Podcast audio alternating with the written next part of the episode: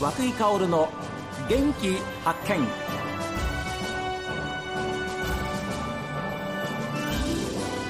おはようございます。和久井薫です。和久井薫の元気発見。一日の始まりは私が発見した北海道の元気な人と出会っていただきます。今週は北海道の三大リゾート温泉地で洞爺湖万世閣ホテルレイクサイドテラス登別万世閣定山渓万世閣ホテルミリオーネを運営され去年創業80年を迎えました万世閣ホテルズ4代目浜野清正社長にお話を伺っています。どうでしょうか？浜野社長が考える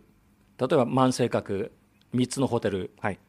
どういうふうなホテルにして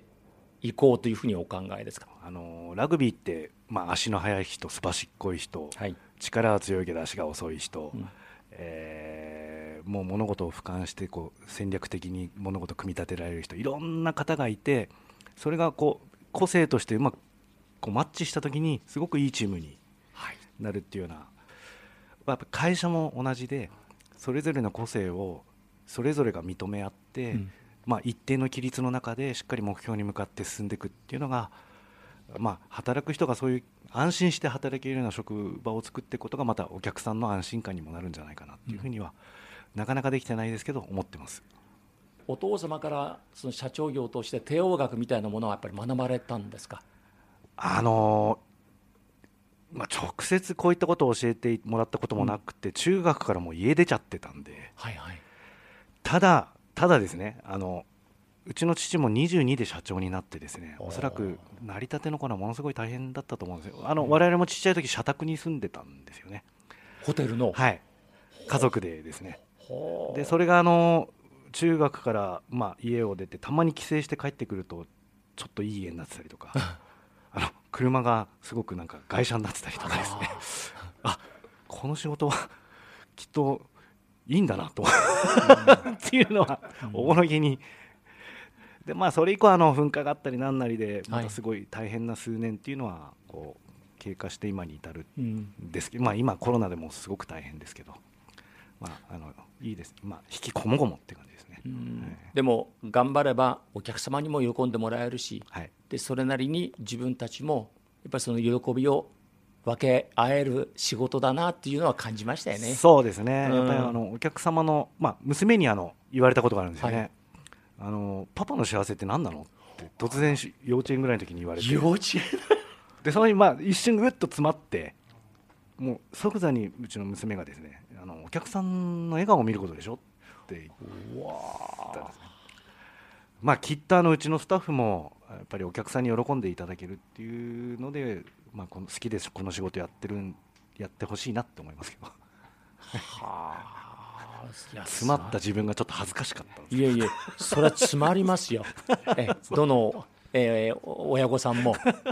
真正面直球ストライクくるわけですからね。ぐさっときますよね。あのお仕事柄やっぱりいろんなお客様がいらっしゃると思いますけれどもどうなんでしょうか。やっぱりまず地元のお客さん地元の皆さんたちに、やっぱ分かってもらえるような、う親しみを持ってもらえるようなことってのはやっぱりあるんですか？あのここの洞爺ですとあの町民あの入浴の町民利用券っていうのがあって、はあ、それは本当格安の入浴券なんですけども、ええ、そのお客さんまあそのですんでそれを利用したお客さんがたくさんいらっしゃる。であとあのベーカリーカフェもあのペルソナというかイメージしたのはうちの娘の小学校の友達とかが自由研究に来てこうワイワイガヤガヤできるような、えー、そういうスペースにしたいっていうイメージ。そういうイメージで作ってますんであ。と町の所蔵していた本を町の図書館の機能として持ってきてたりですとか。はですんで、うん、あのじ、まあ、ここの洞爺湖町の人流が豊かになるような施設になればなっていうふうに思っています。それはやっぱりあのお客様あってのホテル業、うん、お客あのお客様にこう安心安全に見てもらえるようなそういうおもてなしっていう気持ちが根底になくちゃだめですよね。そうですね。あの地元の方にたくさん来てもらえるような施設じゃないと、えー、それ以外の方もなかなかそうなんですね。魅力としてこう引きつけないんじゃないかなっていう気はしますけど、ね、それとやっぱり創業80年っていう長い歴史があります。はいで万世閣さんに対して万世さんというふうに呼ばれることもあの一つは親しみを持っての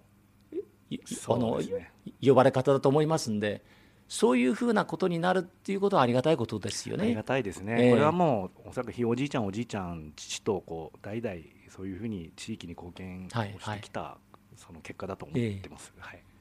でそういう意味ではこれからもずっと50年100年と続いていくわけですけれどもここまでこうやって乗り越えてきたというのは、はい、ご自身、まあ、お父様の時代もそうです、うん、どんなふうに捉えていらっしゃいますか、あのー、今ですねこういった災害に際して、はい、おそらくあの福島からがスタートだったんだと思うんですけどあの割とこう政府が手厚い補助ですとか、はい、融資制度を、まあ、作って、はい。えー、いただけるようになって、えー、あの胆振東部地震の時もそうだったんですけど宿泊補助を、えー、していただいてそれであのややしばらくこう集客に貢献していただいたっていうのがあります。今もですね今やるやるってなかなかやっていただかないんですけど GoTo キャンペーンですとか地域割の全国版ですとか、まあ、ストップしちゃってますけども、はい、きっとそういうそのあれはお客様に対する、まあ、補助の制度なんで、はい、我々に直接入ってくるわけではないんですが、うん、きっとこうご例えばコロナが5類になったりですとか感染が落ち着いてきたときにああいうこう制度が発動されると我々観光業界は大きく恩恵に被れるんじゃないかなというふうに思っていますね。うん、はい。まあ、そういう意味では本当にあのお客様たちの思いがそのまま観光業に伝わっていく、うん、まあ、最前線にいらっしゃる、うん、わけですけれどもあの浜野社長が考えるその北海道にとっての観光業というか、はい、どんなふうにちょっと漠然としてますけれども。あいえいえあの今、まあ、私も社長になって11年なんですけども、えー、我々世代の、えーと、宿泊業の2世がどんどん皆さん社長になってですよね。大体、同世代ぐらいの同世代でそれがあの今各観光地にいらっしゃいます。知床ですとか十勝えー、大雪、はい、まあ、登別だったり、まあ、いろんな観光地にいらっしゃるんですけどもそういう方々とよく結束をしてあ横のつながり。横のつながりで例えば今やってるのはあのそれぞれの仕入れ歯ブラシいくらだったとか、はい、そういう情報をお互いこう交換し合って共同で発注しようかだとか。はあはあ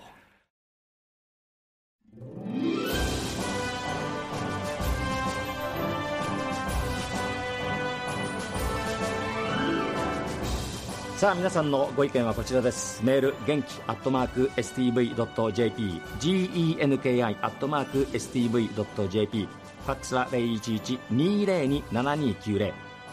おはがきの方は郵便番号060-8705 STB ラジオ和久井薫の元気発見までです。この後は北海道ライブ朝耳をお送りします。さあ皆さん今日も一日健やかにお過ごしください。